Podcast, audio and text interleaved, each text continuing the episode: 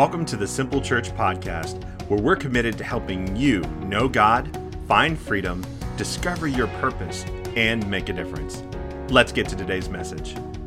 Hey, what's up, everybody? Pastor Aaron here. I am just want to say I am so glad that you are with us this morning. Welcome to Simple Church, whether you're in our online campus, you're watching on Facebook, listening on a podcast, or you've you've uh, come across our content, uh, maybe because somebody shared it with you. I don't know how you're watching it, but I just want you to know we're so glad that you're here today, and we pray that you are experiencing the presence of God, and that man, it is making a difference in your life and in your heart and your day for sure. Uh, today, we are going to be continuing in a series, uh, which is a book study. It's unlike most of the series that we do. Um, the majority of the series that, that, that, I usually teach on are usually topic driven, uh, but a couple times a year, we like to grab just a particular book of the Bible and just go through it chapter by chapter, line by line, and uh, and share what what it is that that book has to say. And so in this series in particular, this six weeks, we are talking about the book of Galatians. And um, essentially, what the what this is is the book of Galatians is really just a letter that the apostle Paul wrote. The Bible calls these letters epistles, but they're really just letters because see, the apostle Paul, which just meant special messenger, it meant like that he was a church planter, not a pastor. Paul would go around in an area that is today known as modern Turkey and he would plant churches. He would be there for a few years. He would build up the leadership of it and make sure that they understood how to continue growing the church. And then he would leave. And so these letters were written to him in response to reports that he would hear from people about how the churches are doing, letters that the church would send him. And so these letters contained, of course, instruction and correction, and they were intended to be read in public and passed passed around to all the other local churches that were in that area. And so in particular, this letter that we're going through is written to the letter, uh, or excuse me, written to the church in Galatia. That's why it's called Galatians. And the situation that happened here is Paul planted the church in Galatia, just like he did all other churches that was there for a few years and moved on. And after he left, some Jewish Christians who didn't really have their theology and their doctrine formed correctly came along behind Paul, discovered that there was a Christian church there, and they began to insist that the Gentiles or the non-Jews begin to follow the Jewish law because Jesus himself was Jewish and they were Jewish and they believed, well, Christianity, the, the Messiah was given to us and therefore the rules and the laws that we follow must be taught to everyone as well. And Paul didn't teach them that because Jesus didn't require that. And so so, so these Jewish Christians came in and they insisted that parts of the, the Old Testament law be followed, specifically uh, the, the issue of circumcision. And that was very stressful to grown men because for the Jewish people, they were, they were snipped or, or circumcised at age uh, at, at, eight days old. So eight days after they were born, they, they didn't remember it. They didn't feel it. But we got grown men that they're telling, Hey, if you want to be in the membership of the Christian church, you've got to get circumcised. And for a lot of people, they were like, we're out. This doesn't make any sense. And some of them began to accept it. And Paul finds out what's happening and he writes this letter to the church and he's obviously angry. He's upset. You can see his emotions and the way that he talks to him and, and he addresses this incorrect mindset with a proper approach. And so here's where we've been. Uh, the first chapter in the book of Galatians talks about how the, the Galatian church rejected this freedom that they had in Christ,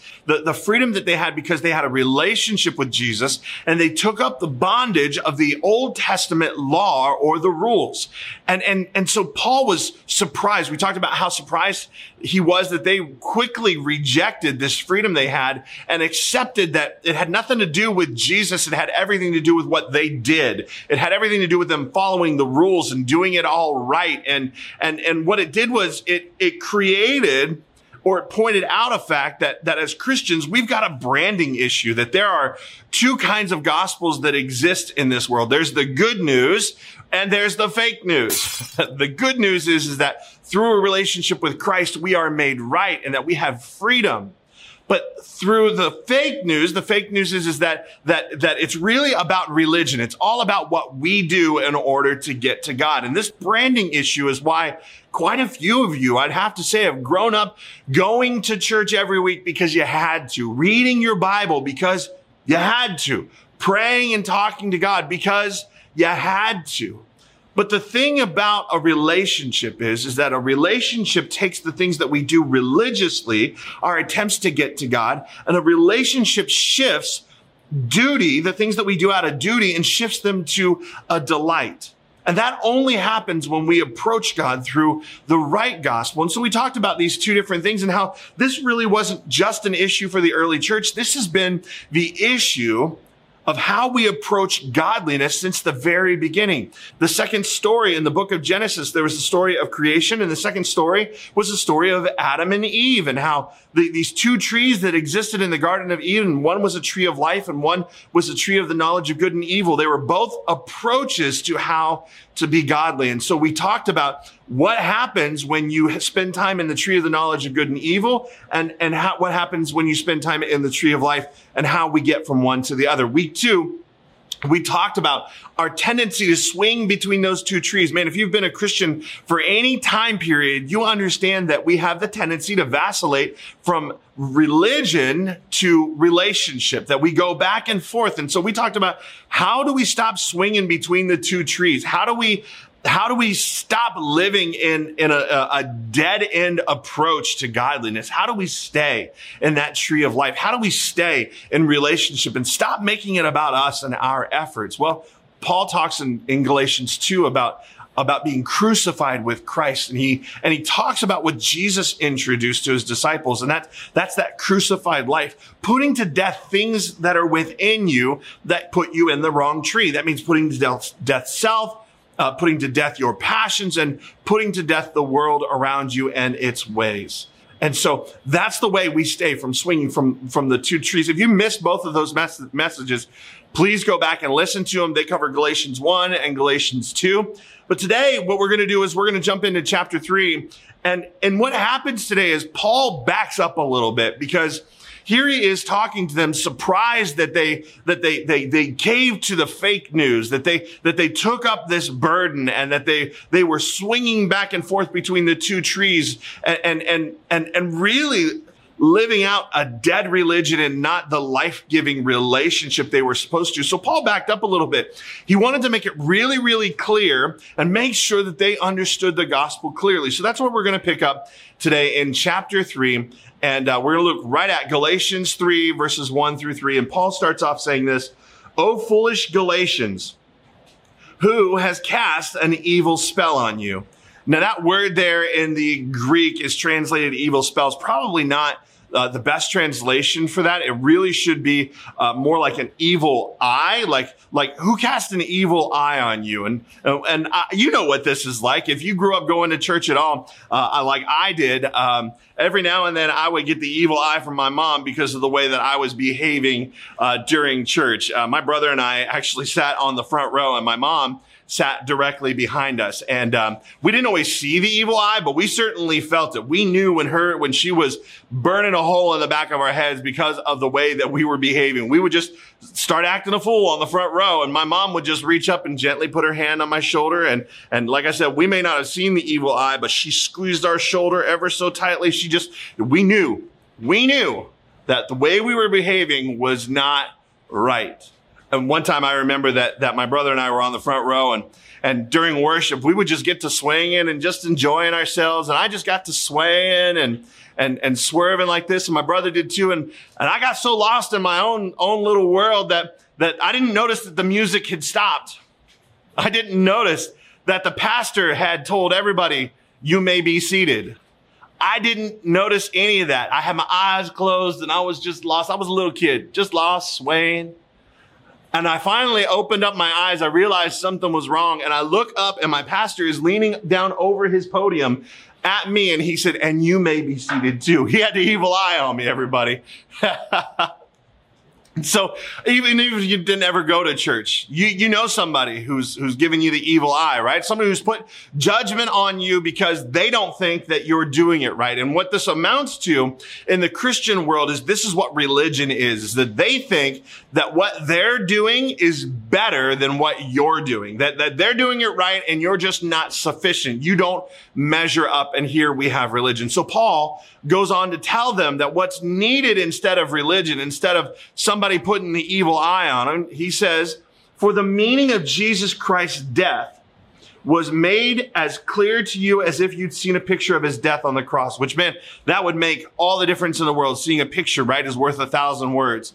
That he's saying this, this, this Christ's death, that's what you need. Not, not this evil eye, not this religion. What you need to understand is this. He said, you, you've seen it clearly. Let me ask you this one question. Did you receive the Holy Spirit by obeying the law of Moses? Did, did, you did, did you receive the, the gift of the Spirit by doing good works? Did you receive it by, by following every jot and tittle, they call it, of the law? Of course not, he answers. He said, You received the Spirit because you believed the message you heard about Christ. How foolish can you be? After starting your Christian lives in the Spirit, why are you now trying to become perfect by your own human effort? That's a great question, Paul. Because see, human effort is the opposite of the Christian life. Those who give you the evil eye, those who are looking at you and think their effort is better than yours, they're on some kind of religion. They're on a human effort and they think their human effort is better than yours. And when they do give you the evil eye, when they look down on you and just, I can't, I can't believe they're acting that way. I can't believe they're not dressed up. I can't believe they would come in here with all those tattoos. I can't believe I know what they did last weekend and I can't believe and hmm, they give you the evil eye. And when they do, what we do in response is we think we just have to be better. So we up our efforts. We put more effort into our human effort. But that's not what the Christian life is all about. So let me take just a moment. Let me take a moment and do what Paul has done. I want to back up a little bit and I want to make sure that you understand the gospel clearly. For those of you that are here at church today, because I understand we've all got a different experience. Whether you grew up going to church or maybe you went one time and you were shamed and you were mistreated when you walked through the doors. Or maybe you've never gone to church before at all. And maybe all, the only thing you know about church is what you've seen on TV and in the movies or stories you've heard from your friends. So let me make the gospel message, the good news, very, very clear you need to understand that you and I, each of us, were born with a condition. And this condition is a sin condition. What sin means is that we've missed the mark of God's best for our life. See, God is the one who created us. God has a plan for us. And in his word, he tells us what is best for us because he created us. He knows what's best for us. And when we live in any condition or in any way that is outside of God's best for us, we miss the mark. That is called sin. And so every single one of us was not only born with this condition, we're naturally good at sinning. We sin with ease. And some of you are, are sitting here today and you're going, Aaron, that's not me. I'm not a sinner. All right, let me just ask you a question. Have you ever lied before? If you've ever lied, put it into the comments. Thumbs up. Yep, I've lied. If you've ever stolen before, give me a thumbs up in the comment section. If you've ever lusted after anyone, in your heart, like, man, you just looked at him and were like, mm, mm, mm. you had some thoughts, it took you different places. Give me a thumbs up in there, or maybe don't give me a thumbs up and just go, yeah, that was me. You don't have to, you don't have to, to out yourself here. But if you've ever done any of those things, that means you've lied, you've stolen, and you've, as the, as the Bible says, that if you've lusted after someone in your heart, you've committed adultery with them. That's the standard. And that means you are a liar. That means you're a thief. And that means you're an adulterer. And I hate to tell you this, but that means you're a sinner because those are just just three of the laws that are contained in the Ten Commandments. God's best verses is don't lie, don't commit adultery, don't steal. Here's the thing. You don't have to break all of the laws in order to be a sinner. You just need to break one. And if you break one law, that's it you are a sinner. Just as if, just like as if you murder one person, you are a murderer.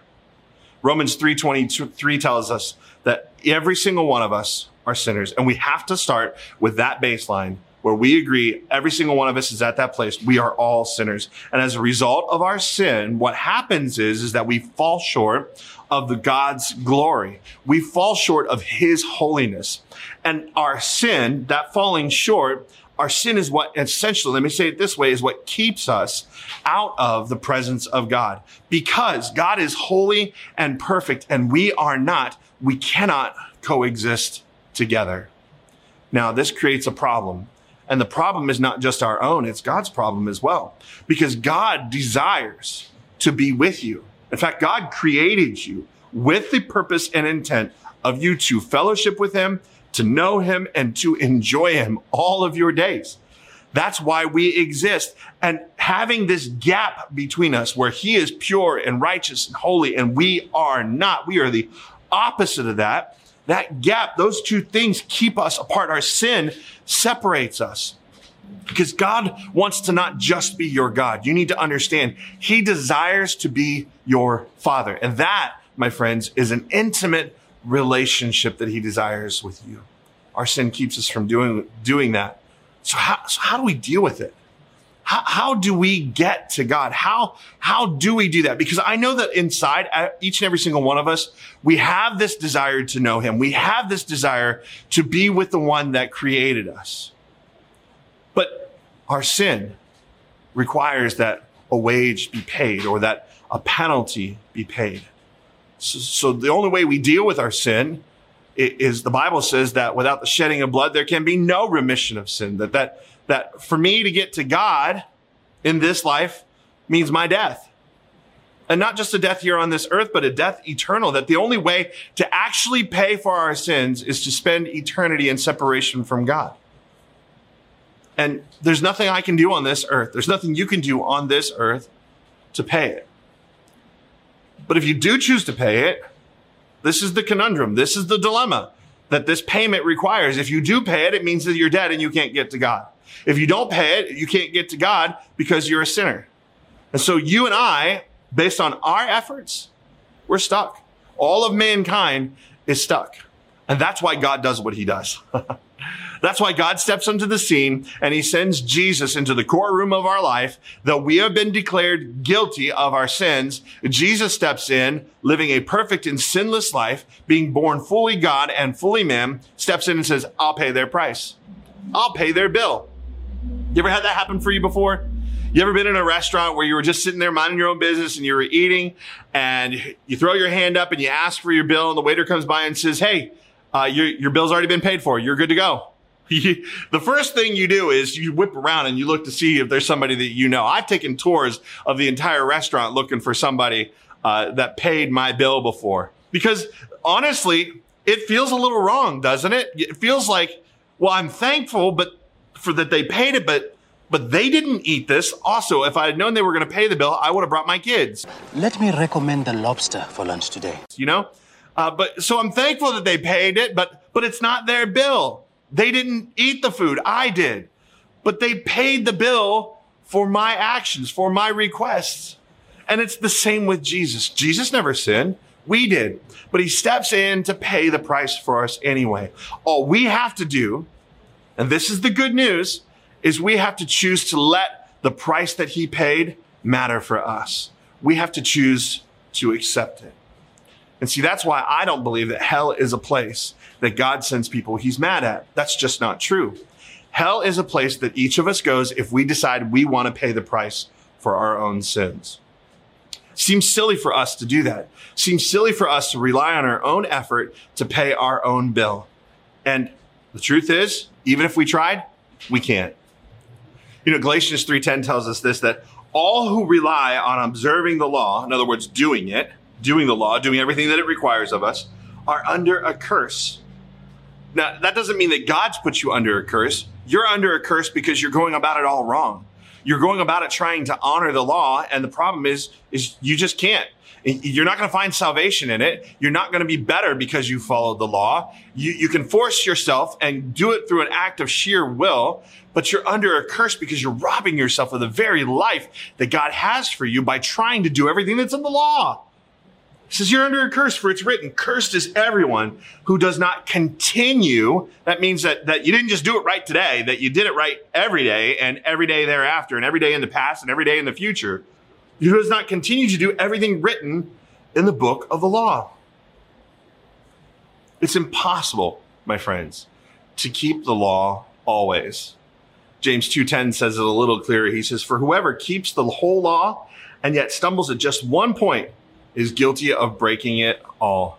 I remember when I was a kid, uh, I used to to abide by this by this part here, and I, I remember I was so zealous for doing everything right. My brother called me the golden child and Mr. Goody Two Shoes. And, you know, I was convinced like down to everything that I did that I could think of that I was going to honor God by honoring even just the laws of the land. And so, you know, early on when the seatbelt law was put out, you know, there was, I had family members who weren't wearing their seatbelt and I would criticize, how can you call yourself a Christian and you don't wear your seatbelt? And, and when I drove through neighborhoods, man, I always honored the speed limit. And I even justified breaking the speed limit by saying, well, everybody else is doing this and it's allowed. You're allowed to go five over or 10 over or whatever I felt like at the day. And, and, but, but I was, I was always about everybody else following the law and, and, and I neglected to understand that even if I went over the speed limit one mile an hour, that that was breaking the law.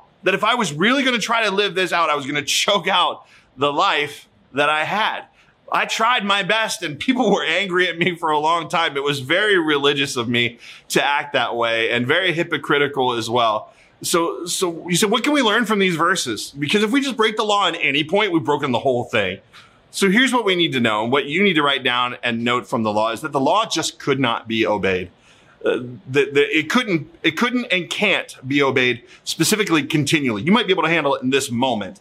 You might be able to handle it for a 24 hour period of time, but you will not be able to do it continually. No human effort will ever be enough to pay the price for your sins and ultimately make you more godly and get you into a relationship with God. That's just not going to happen.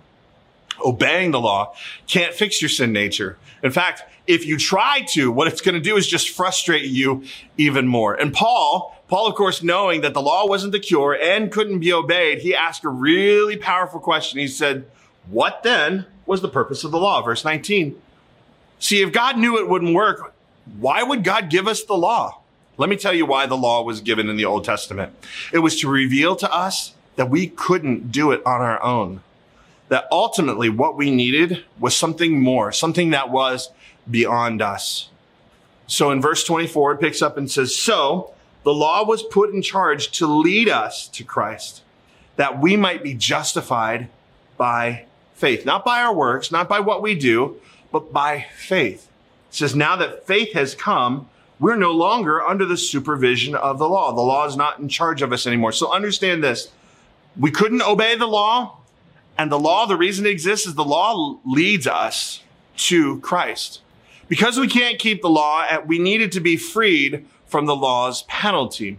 And for that to happen, the price for our sins had to be paid. And that's why Jesus came along and he paid it. There's no approach to God that involves your efforts that will ever work. Hear me clearly. You must make a decision to turn to Jesus. You can't train yourself into good, or not goodliness, but godliness. You can't train yourself into godliness. You can't behave your way into heaven. It's just not possible.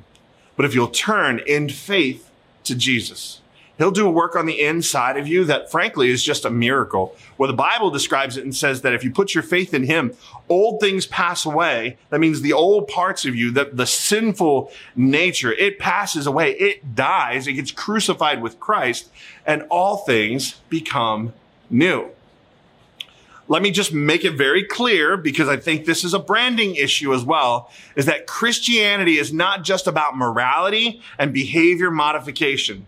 Christianity is ultimately is about a transforming work that happens in our hearts that changes us and it ultimately will affect how we behave. Galatians 3:24 says the law was our guardian until Christ came. It protected us until we could be made right with God through faith. See, that's the thing about Christianity that I love. Christianity doesn't ask for you to do anything right.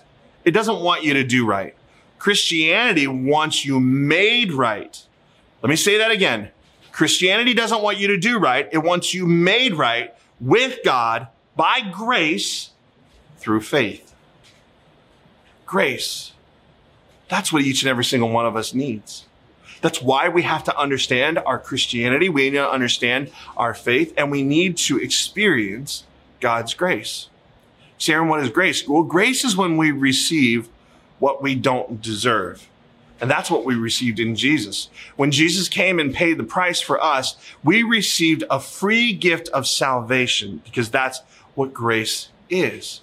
It gives us what we cannot, what we don't deserve, what we can't earn on our own. It's a grace gift. Jesus paying the price for us was God's grace. So when you receive something through grace, let me tell you something, my friend. It changes you. That's why I want you to experience grace. Because grace transforms your very life. It transforms your very heart. I, as your pastor, I don't want to show up here every single week and offer you correction after correction and say, you can't behave this way. You have to behave this way. And if all I do is give you behavior modifications week after week, you're not going to stick around for very long. In fact, you're going to long for there to be even more days between Sundays because you don't want to be here. But if you experience grace, grace changes everything in you and it will change ultimately how you act in this life. So today, the last few minutes I've got, I want to help you understand grace. And I'm going to do it through uh, an acrostic that Pastor Rick Warren, who is the pastor of Saddleback Church out in, uh, I believe, California, uh, taught. It's beautiful. It's his, but it's simple to understand. And that's why I'm going to use it today. So the first thing you need to understand about grace is that grace is a free gift. So you can't earn earn, earn, earn whatever is given to you through grace. It is a free gift. It's not, and it's not just a pass for you in this life. Uh, to act however you want to, right? It, it's not just a free pass to say, okay, well, you, you've got grace, so you can behave however you want. That, that's not what it is. The, the, the, the free gift is not just this forgiveness of sins. The gift that we receive by grace was the life of Christ. See, in order for sin to be paid for, blood had to be shed.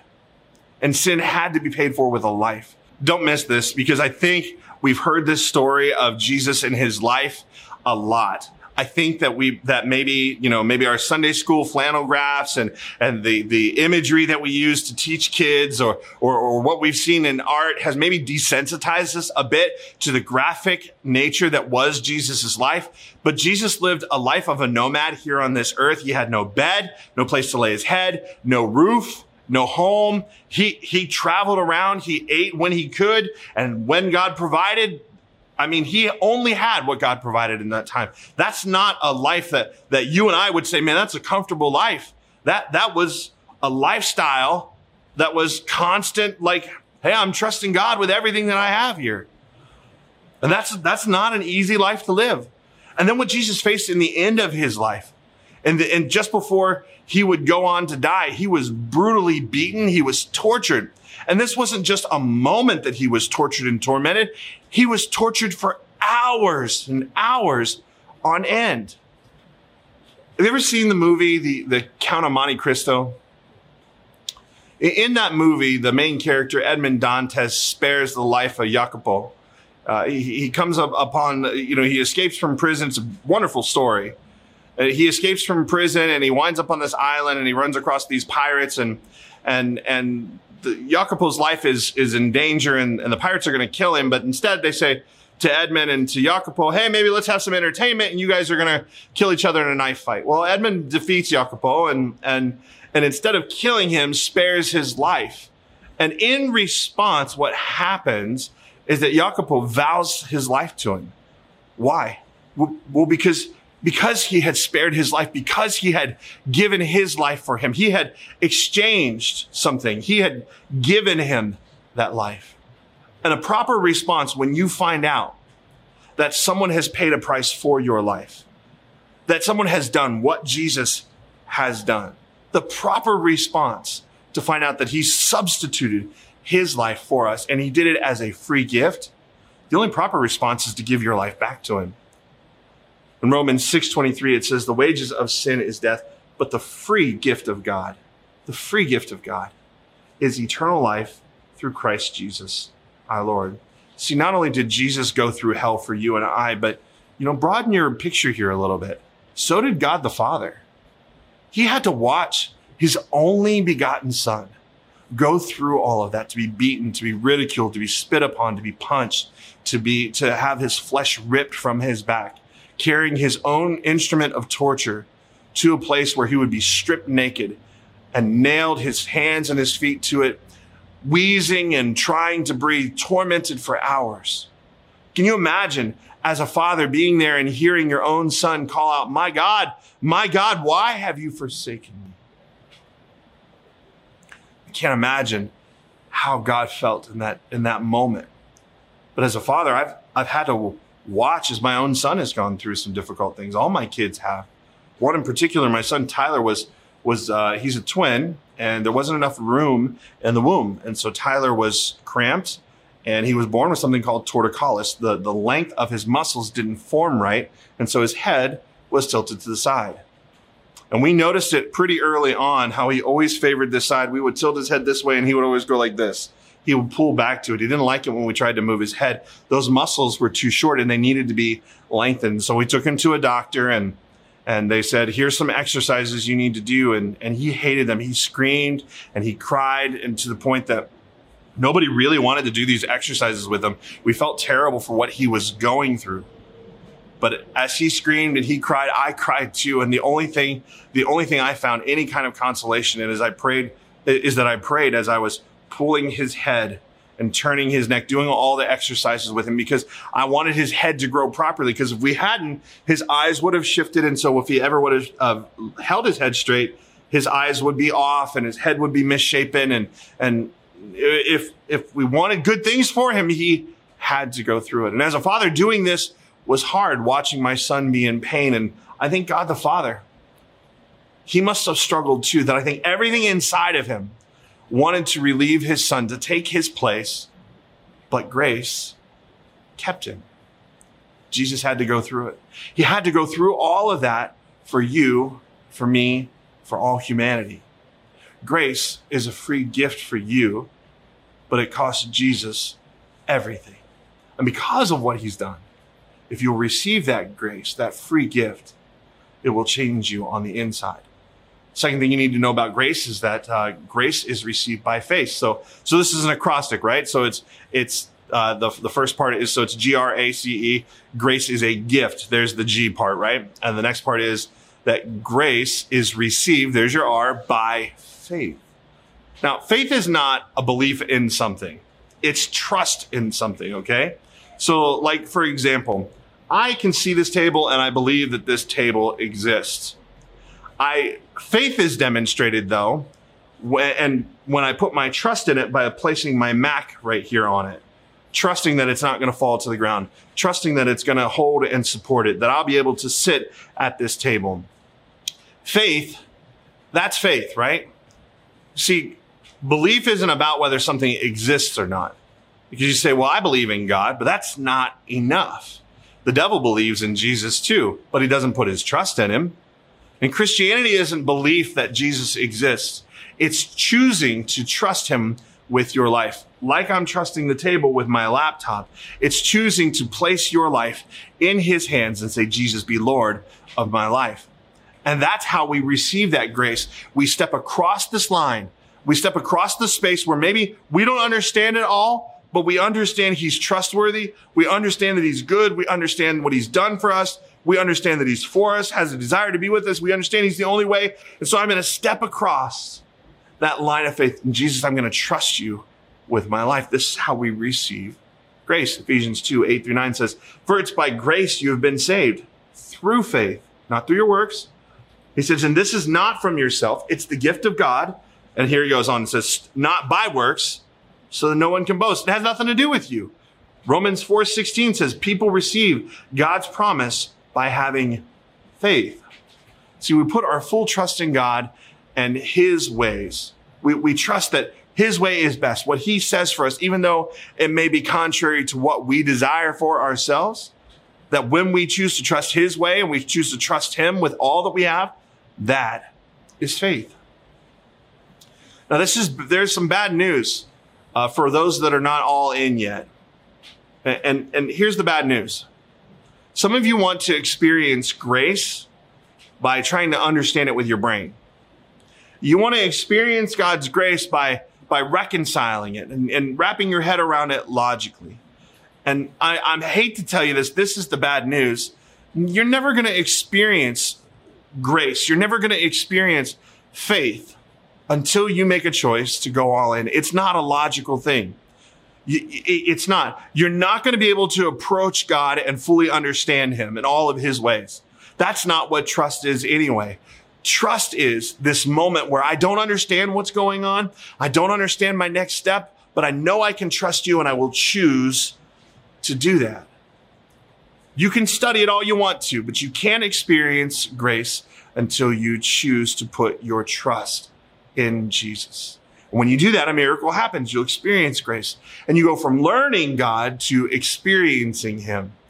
It's like as if I offered you something to eat and I was like, this is really delicious. And you turn your nose up at it and I, and we have a conversation like, why don't you want to try it? Have you ever had this before? And you're like, no, but I've heard that it's not any good. I, i have looked at it. I can see it. I read the description on the menu. That doesn't sound very good. You're never actually going to know until you try it. So refusing to eat something without having ever tried it is nonsense. The Bible actually in this reference, uh, uh, in this idea of tasting something, tasting and seeing, in Psalm 34, 8, it says, taste and see that the Lord is good. You're never going to know how good God is until you take a bite. You're never going to understand how good grace is until you take a bite. Grace miracle happens because of what Jesus did for you freely and you having the faith to experience it. Third thing is grace is, here's the A, available to everyone. That's everyone. Listen, I need you to know that Simple Church isn't a church for church people. It never has been. It never will be. It is a church for everyone. Okay. That means church people included, but it's not just for you church people. I never wanted to have a clubhouse for Christians. Never wanted it. I don't want it today. No matter what condition you're in, no matter what your belief system has been, no matter your background, no matter what trauma you've experienced, no matter whether you, you walk through depression or have a mental illness or you have a physical illness or your skin color or your orientation, I don't care. Whatever it is, everyone is welcome here and grace is available to everyone. I remember early on when we started our church in the funeral home that there were people that were coming that were, that were in the everyone group. They, they didn't look like Christians. They didn't even act like Christians. They, they barely knew Jesus from a bale of hay. And they would show up on Sunday mornings and, um, and, and after service and before service, they were out front smoking. And, uh, and people, people at my church were throwing the evil eye on them. They were just like, hmm, there's people outside smoking. And I'm like, oh, they're, they're just outside the door smoking, right? And they're like, mm-hmm, they're just outside smoking. I just can't, you know, it's the smoking section. I just can't believe they're here. And I was just like, you know what? Uh, they're like, do you want me to go out and hide the ashtray? And I was like, no, no, no, no. They're just outside the door because the ashtray's there. Just move it over to the left. Like, like everybody's welcome here. I'm glad they're here. I don't want them to feel unwelcome. I don't want to go hide the ashtray. And, and people were so surprised. Like, you're fine with there being a smoking section out front? Yes, I am. Yeah, absolutely. Simple Church needs to be a place where we welcome all who will come. If you're in the campus, come on, give me an amen. Somebody shout it. Let us know you're on board. This is who we are as a church. Jesus accepted everyone. He accepted everyone. In John 8, the greatest example of this is there's a woman brought to him who was caught in the throes of passion of adultery. And she was thrown before Jesus and they were like, we're supposed to stone her. We're supposed to kill her, throw stones at her and kill her till she's dead. And Jesus, Jesus said, whoever's without sin, go ahead and cast the first stone. And everybody, one by one, disappears. And he looks at, her, at the woman when all the accusers are gone. He asks, he says, what happened to him? And she said, ah, they're gone, Lord. He said, and neither do I accuse you. She had been caught in the worst moment of her life, in the middle of sin. And Jesus said, I don't accuse you either. But that's grace. He welcomes everyone. But watch what Jesus did. You can read the story in John 8 yourself. He accepted her where she was. But he didn't leave her that way. He said, go and sin no more because that's who Jesus was. He was full of grace and truth. But he gave her grace first, everybody. Grace is available to everyone. No exceptions at all. You know, that back in the funeral home days, another story from that time. I remember that there was a, there was a man and his wife who came to our church and he was really upset because we had a homosexual couple that was there on Sunday morning. And I remember that couple. They're, they're beautiful people. And I remember every Sunday they were there at church and they had their hands raised and tears streaming down their face. And this man who had been a Christian for a long time sat there during service with his arms crossed like this, just mad and angry, casting an evil eye on him. Just, and he, and he wrote me a very long email and said, well, I just can't worship while they're here because you've got those sinners there. And I said, brother, you best find another church because they're welcome. His response, So Simple Church is a gay affirming church. Listen, we don't affirm anything that the Bible calls sin. What I will affirm every day of my life is that what Romans 10 13 says is that everyone who calls on the name of the Lord will be saved. That's everyone. No one is left out of God's grace. Everyone belongs. No more evil eyeing people. Amen, everybody? Let them come. Grace is a gift it is experienced by faith and it is for everyone. And the fourth thing you need to know about grace is that grace comes only through Christ. Grace comes only through Christ. Let me say it to you this way. Christianity is not exclusive. It's just very specific. It does not seek to keep people out. It shows them the way in. Jesus is the way. See, no other religion's God ever dealt with the problem of sin. But Christianity did. When God sent his son Jesus, Jesus dealt with the problem of sin. Other religions may offer you the opportunity that, well, maybe if you're good enough, if you do good all of your life, then maybe, you know, through reincarnation, you'll be born in a better state in life. And if not, well, then there's this punishment. You never really know where you stand with the lowercase g God. The, you never know where you stand with, with, with, with your religion because you're just doing everything you can to get to God or to become more godly. But, but Christianity, that's not what it's about. Jesus gets sent by God, the Father, to deal with the problem of sin. And there's no ifs, ands, or buts about it. There's no maybes. There's no question. The price has been paid. When Jesus was hanging on the cross, he himself said, it is finished. It's done, friends. The price has been paid. There's no other God that did that for you. No one else. I don't know if you've checked lately, but no one else is lined up to pay the price for your sins. The only person that's ever stood in that line has been Jesus. It's just been Jesus. John 1:17 says for the law was given through Moses. Grace and truth came through Jesus Christ. Romans 5:15. Many people have received God's gift of life by the grace of the one man, Jesus Christ. John 14, 6, Jesus answered, I am the way and the truth and the life. No one comes to the Father except through me. Acts 4:12. Salvation is found in no one else, for there is no other name under heaven given to mankind by which we must be saved. There is no other way. Jesus is the way. Grace is a gift. Grace is received by faith. Grace is available for everyone. And Jesus is the way. Number five, grace is extended throughout eternity. You know, Jesus paid for your sins, not just for your present sins, and not just for the sins of yesterday, but for every sin you will ever commit. Jesus paid the price for it. That's what grace does. He's covered it completely, every bit of it all of humanity for all of time the price he paid once. Not that he needs to pay it again and again and again. According to the law, the Old Testament law, a priest had to continue to offer his sacrifice. Well, Jesus was our perfect priest and he offered himself and he only had to do it once. John 3:16 says for God so loved the world that he gave his one and only son that whoever believes in him shall not perish but have eternal life this grace that we receive is extended throughout eternity, eternity past and eternity future. What that means is that, yes, when you leave this earth, you're going to have eternal life with Jesus in heaven and on a new earth. And it also means that you're going to have a taste of that new life here on earth through a full and fulfilled life.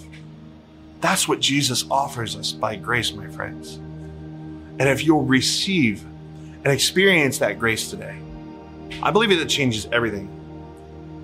If you open the gift that you didn't deserve, if you receive the thing that you couldn't on your own earn, it'll change everything. Your heart, your life, all of it will change. That's the miracle of grace. Because grace, by its very nature, will not leave us the same. Titus 2:11 tells us what grace does for us. For the grace of God has appeared that offers salvation to all people. It teaches us. Grace will teach us to say no to ungodliness and worldly passions and to live self-controlled, upright and godly lives in this present age. You know, that's not something you can learn on your own. You can try, you'll be frustrated to do it. But if you'll receive the free gift of grace that is Jesus, it'll transform you on the inside. You'll be able to say no to ungodliness and to worldly passions. You'll be able to live a self controlled life. You'll be able to be upright and godly in this present age, in this world that is so quickly going to hell in a handbasket. But you must receive grace in order to do that. And here's the last thing that grace will do when it transforms you, the work that it does. Grace is when, when what you ought to do becomes what you want to do. Amen, everybody? Let's pray. Father, today I pray that you would allow us to experience the gift of your grace. Let our eyes be open so that we see what Jesus did for us. Give us courage to receive that grace as we step across the line of faith today. I pray today that everybody that is listening to this message would hear and believe and receive your grace today. Let it begin a transforming work on the inside of every single one of us. Now, for those of you that are here today, you'd say, you know, I'm not, a, I'm on the other side of that line of faith. I haven't stepped across that. I've already explained the gospel. I've given you the good news. And this is a moment where you can take a step the Bible says that with your heart you believe and with your mouth confession is made under salvation. So if you're ready to receive and experience the free gift of grace, to receive all that Jesus paid for when he died on that cross and rose from the dead, today pray this prayer along with me. Say, Jesus, I need you. Forgive me of my sins. Make me brand new. Fill me with your spirit. Show me how to live for you and to tell others about you. Thank you, Jesus. Amen. And if you pray that prayer today, the Bible says that all of heaven is celebrating.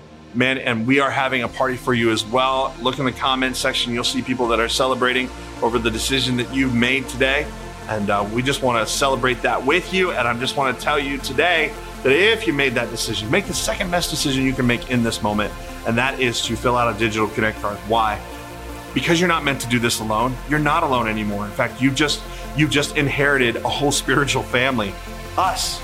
And we want to be part of what your next steps are. We want to be part of getting you connected with who we are as a church so you can know when we're gathering and where we're gathering and so that you can come out and, and meet us. I know we're in this online only environment right now for the time, but a building's coming and in-person gatherings are coming. We want to meet you. We want to walk life with you. If you fill out that digital connect card, it gives us the first step towards doing that.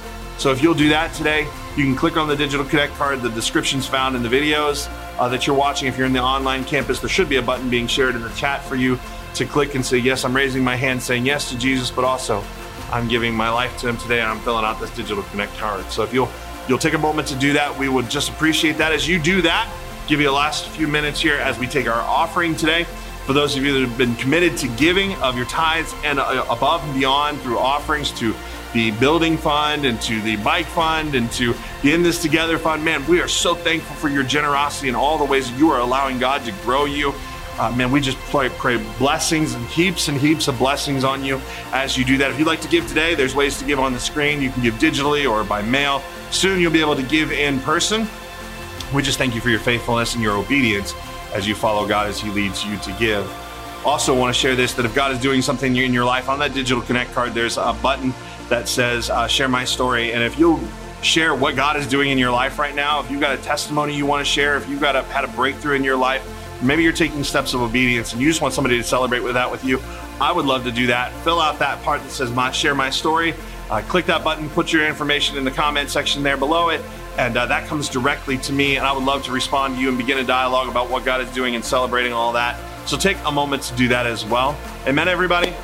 All right, well, as we wrap up this week, I want to let you know that next Sunday, July 18th, we will actually be in person service. We're gathering in the park at Huber Park, 1520 Davidson Drive. That means uh, at 6 p.m., so that we're going to be doing it in the evening out of the heat of the morning.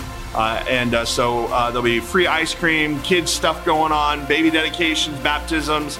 Uh, if you would like to participate in all that, I'm pretty sure all that's been shared here in this service. But what that means is there'll be no Sunday morning service on July 18th. We'll just have the evening service. So come and join us. Bring a lawn chair and come out and enjoy an evening with us together. Amen, everybody. God bless you. I love you so much. We'll see you right back uh, next week in the park.